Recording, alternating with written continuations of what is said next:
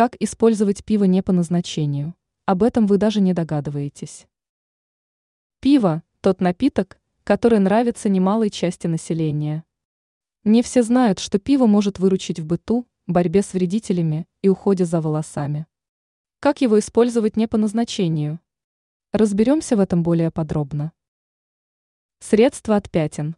Многие люди сталкиваются с ситуацией, когда на майке остаются пятна. Можно спасти вещь с помощью необычного средства – пива. Обработайте проблемное место пивом и дайте впитаться средству 5 минут. Спустя указанное время можно постирать одежду привычным способом и насладиться чистотой. Борьба со слизнями. Слизни встречаются на дачных территориях довольно часто. Чтобы избавиться от них, можно прибегнуть к помощи пива. Налейте пиво в емкость, Расположите ее в проблемном месте и подождите, когда возле нее соберется большое количество слизней. Они приползут на запах пива, а вы сможете их сложить в мешок и вынести за пределы участка.